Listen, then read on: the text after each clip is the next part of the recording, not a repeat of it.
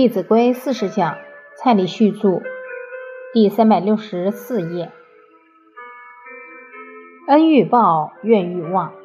当一个人能念念不忘恩德，不忘父母，不忘师长，不忘众人对他的恩德，他的精神生活一定非常充实。所以，一个人幸福的根基就在爱与感恩。当他懂得爱，懂得付出，就会体认到自己的价值，体认到施比受更有福。所以，我们看到很多做义工的人每天都满面笑容。还有许哲居士，已经一百零六岁了。我曾经见过他本人，他笑起来真的跟婴儿没什么两样。他是活在爱与感恩的世界里。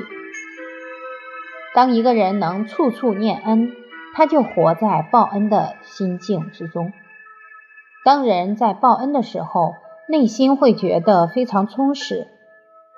像我也走了这么多地方，觉得自己这一生很幸运，能够跟着好老师，跟着卢叔叔，跟着我的师长，跟着古圣先贤。我是很幸运的人，所以也希望做一点事，能够让他们欢喜。过去的日子虽然看起来很忙碌，但是整个精神状况反而是越来越好。所以活在感恩当中确实不一样。我记得老师有一次包了一个小红包给我，上面写着：“蔡老师，你辛苦了。”我看了以后，当场眼泪都掉下来。我这一生能够有这么幸运，能够走向推广传统文化这一条路，正是老师成就的。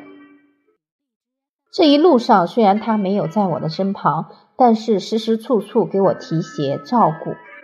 假如没有老师狠心把我放在海口，我就没有历练的机会。而且老师以弘扬传统文化为己任，所以很多事情都是他运筹帷幄。把很多愿景都规划好，我只是做一个教学的工作而已。在教学的过程中，老师也是处处替我们这些晚辈着想。我们能够跟随这一些善知识学习，这些恩德要念念不忘。回报这些长者最好的方式是什么？依教奉行。所以我送卢叔叔礼物，他可能也不缺。他最希望的是能够看到我们这些晚辈听从他的教诲去立身行道，这能给他最大的安慰。我每一次看德育故事都会哭得停不下来。那一天，我看祖逖的故事，他带着他所有的亲党一起去避难，几百个人他都照顾，他自己徒步行走，车马通通都让给他人。受他照顾的长者都说：“我们虽然年纪这么大了，但是在晚年还可以遇到他，遇到这个在世父母死的武汉。”我看到这里相当感动。我们现在这个社会最缺的是什么？就是爱，就是关怀。当我们肯追随这些圣哲人，相信也会演出像主替这样的好戏。人与人难免会发生冲突，但是可恶之人必有可怜之处。他没有学过做人，才会跟我们发生冲突。发生冲突时，我们要先反省自己。假如自己没有错，要进一步包容别人。你总不能把别人的过失放在自己心上，那是很傻的事。当我们肯原谅别人，其实就是原谅了自己。所以要能够不念旧恶，不憎恶人。对于已经发生的冲突，我们不要放在心上，因为当你把怨放在心上，对方能不能感觉到？能。当你有怨气的时候，会通过眼睛表情传达出去，成于中，行于外。心不成，当然也会表现出来。所以，当你放不下怨，两个人的关系一定会越来越疏远，这样可不好。毕竟还要朝夕相处，或常常在公司里相见。而当两个人不能彼此接纳，很可能又要影响一个家，影响一个团体的和谐，那又何苦来哉？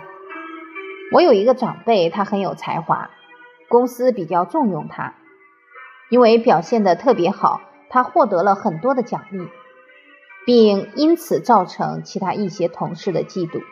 这个长辈就说：“被人家嫉妒是光荣的。”因为有本事才会被人家嫉妒，所以不需要生气。有一个同事因嫉妒而四处毁谤他，他也没有放在心上。后来当这个同事遇到困难时，没有人帮他，这位长辈就主动去帮助他。结果这个动作一做出来，对方感觉很惭愧，惭愧自己过去的所作所为。后来他们两个就变成好朋友。一个人为什么常常会批评别人？内心不平。他的心为什么会不平？因为可能成长过程或者现在的家庭让他的心无法平息，内心有很多苦没有好好的处理掉。我这个长辈不跟他一般见识，又主动帮助他，这一份情谊就化解了他心中的苦，进一步又可以。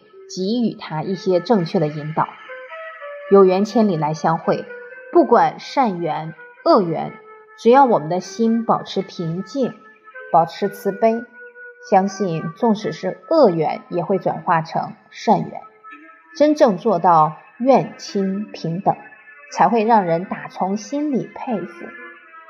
我们看这一句愿亲平等，谁排在前面？愿。所以要扩宽心量。其实我们很多的执着，只要转一个念，立刻从执着就变成智慧。所以人要会转念。